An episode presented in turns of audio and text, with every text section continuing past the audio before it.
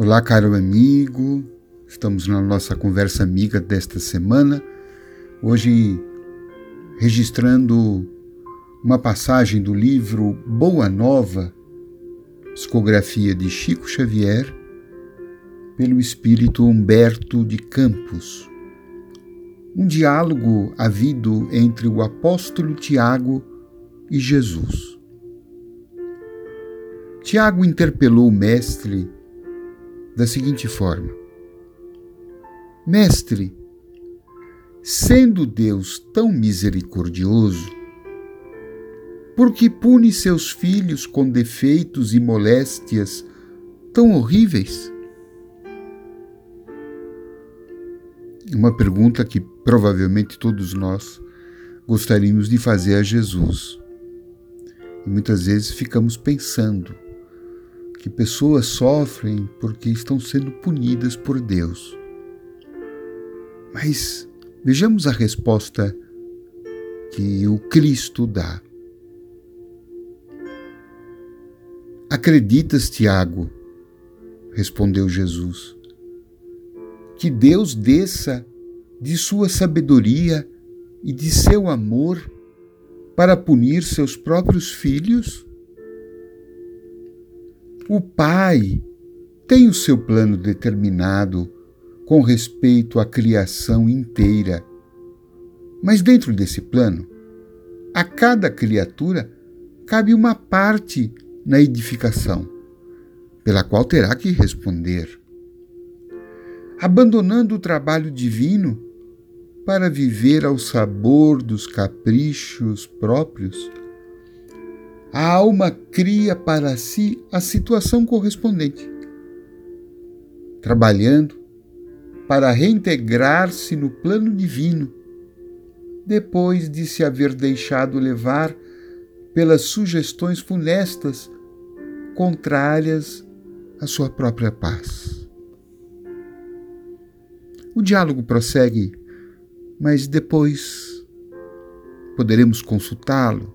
Aqui nos cabe refletir um pouquinho sobre essa afirmação de Jesus. A primeira ideia que fica claro na fala do Mestre é que Deus não pune seus filhos. E Jesus diz que Deus não desceria de sua sabedoria e de seu amor para punir as suas próprias criaturas.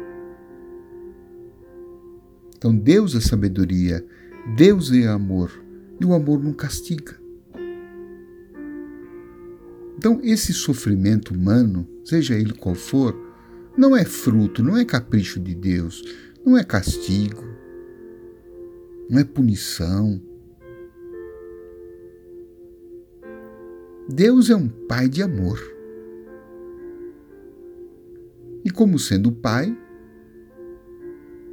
jamais desceria da sua infinita sabedoria e do seu infinito amor para vir à terra punir os próprios filhos que ele criou.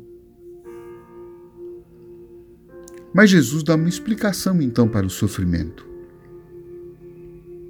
Ele diz assim que o Pai tem o seu plano determinado com respeito à criação inteira. Qual seria o plano que Deus tem para nós? Você já pensou nisso? Que Deus tem um plano para você? E qual é esse plano? Nós podemos saber que esse plano Deus quer nos levar à felicidade. Deus quer nos levar a uma situação de plenitude, de abundância de amor. Que outro propósito teria Deus para os seus filhos senão dar a eles o melhor? Aquilo que preenche a nossa alma de uma alegria imorredora? Então, esse é o plano que Deus tem para nós. E como é que ele, ele executa esse plano? Através da lei da evolução. Esse estado de plena felicidade, ele será construído por cada um dos seus filhos através do nosso merecimento, do nosso crescimento, da conquista dos valores, daquilo que realmente nos fazem felizes.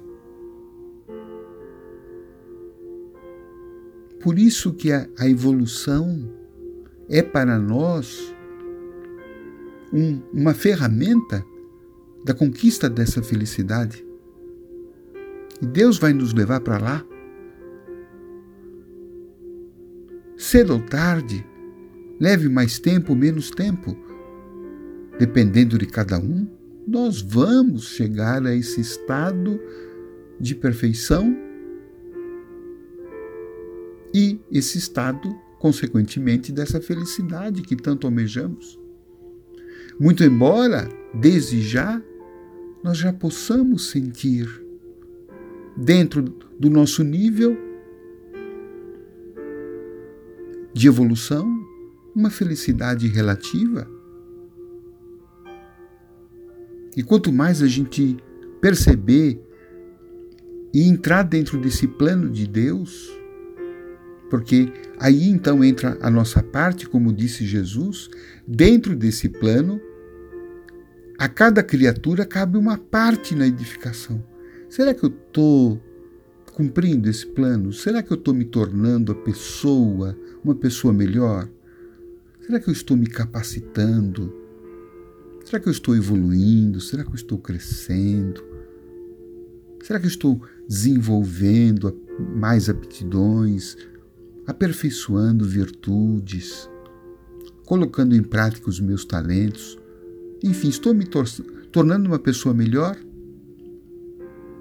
Não uma pessoa perfeita, porque a perfeição virá ao longo de muitas e muitas experiências.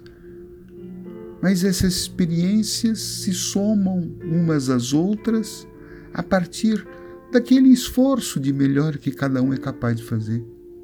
Como é que eu posso ser uma pessoa né, que se encaixe nesse plano divino de uma sociedade feliz, de uma sociedade justa, né, de relações saudáveis, de relações fraternas, em que ninguém passe fome, em que ninguém seja machucado, violentado, que ninguém seja usurpado que todo mundo possa sentar na mesma mesa e comer do mesmo pão, beber do mesmo vinho, que a gente não tenha mais ódios recíprocos, que a gente respeite o ser humano, que a gente respeite a gente, que a gente dê para nós o melhor que é capaz de dar. E dando o melhor para si, vamos dar o melhor para o próximo. Esse é o plano de Deus. E o quanto que eu estou me dedicando para executar esse plano. Mas quando a gente abandona esse trabalho divino, quer dizer, o trabalho né, desse, desse reino de Deus dentro de nós, de a gente se tornar essa criatura divina, maravilhosa, amorosa, e a gente passa a viver apenas ao sabor dos caprichos próprios, ou seja, a gente vive uma vida mais egoísta. A gente vive muito no orgulho, apenas preocupado em atender os próprios desejos e que se danem as necessidades dos outros. E se para atender os meus desejos eu tenho que pisar nos outros, eu piso.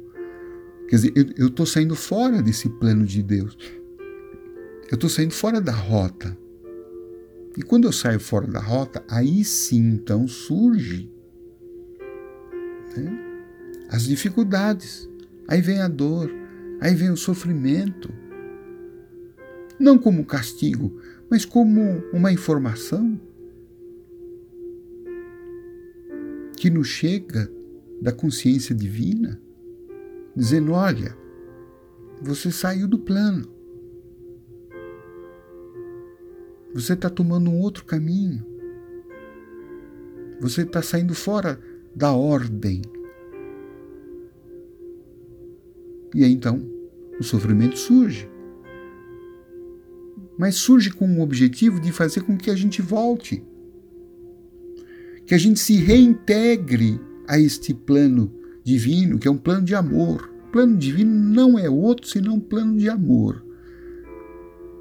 Quanto você está se amando, fazendo o melhor por ti, enquanto você é um ser que agrega e não um ser que desagrega,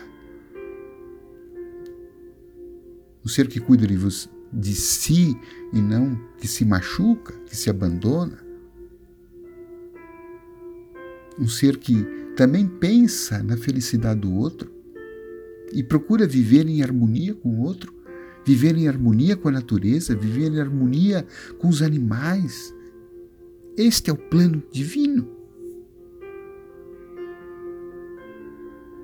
Então, o sofrimento é um convite para que a gente volte, como disse Jesus, esta reintegração aos objetivos que Deus tem para cada um de nós. Então, eu creio que, diante dessa explicação de Jesus, a gente pode fazer uma pequena reavaliação de vida, né? o quanto que eu estou dentro desse plano divino, o quanto que eu estou saindo fora dele. E se a gente perceber, e fatalmente a gente vai se perceber muitas vezes vivendo sabe, ao sabor dos próprios caprichos, né? querendo que tudo gire em torno dos nossos desejos, que tudo sempre saia do nosso jeito, que todo mundo faça todas as nossas vontades, que todo mundo coopere conosco e a gente não coopera com ninguém. Então, se a gente perceber isso, e, eu tenho certeza que em algum momento a gente vai notar isso, que a gente possa começar a né, se reintegrar, voltar, ir para o eixo, ir para o centro. E o centro é amor. O centro é um estado de paz. Não tem guerra, tem conflito. O centro é o bem. Quero fazer bem para mim, mas quero também fazer bem para o meu semelhante. Não quero guardar mágoa de ninguém, não quero fazer mal a ninguém, não quero guardar culpa também de mim. Eu quero ficar no centro. O centro é amor, o centro é quentinho, o centro é aconchegante. O centro me dá paz, o centro me dá segurança, me protege. É isso que Deus quer para gente. Bem, Boa avaliação para você, boa avaliação para mim, boa reflexão e boas atitudes para a gente cumprir o plano que Deus tem para cada um de nós. Excelente semana.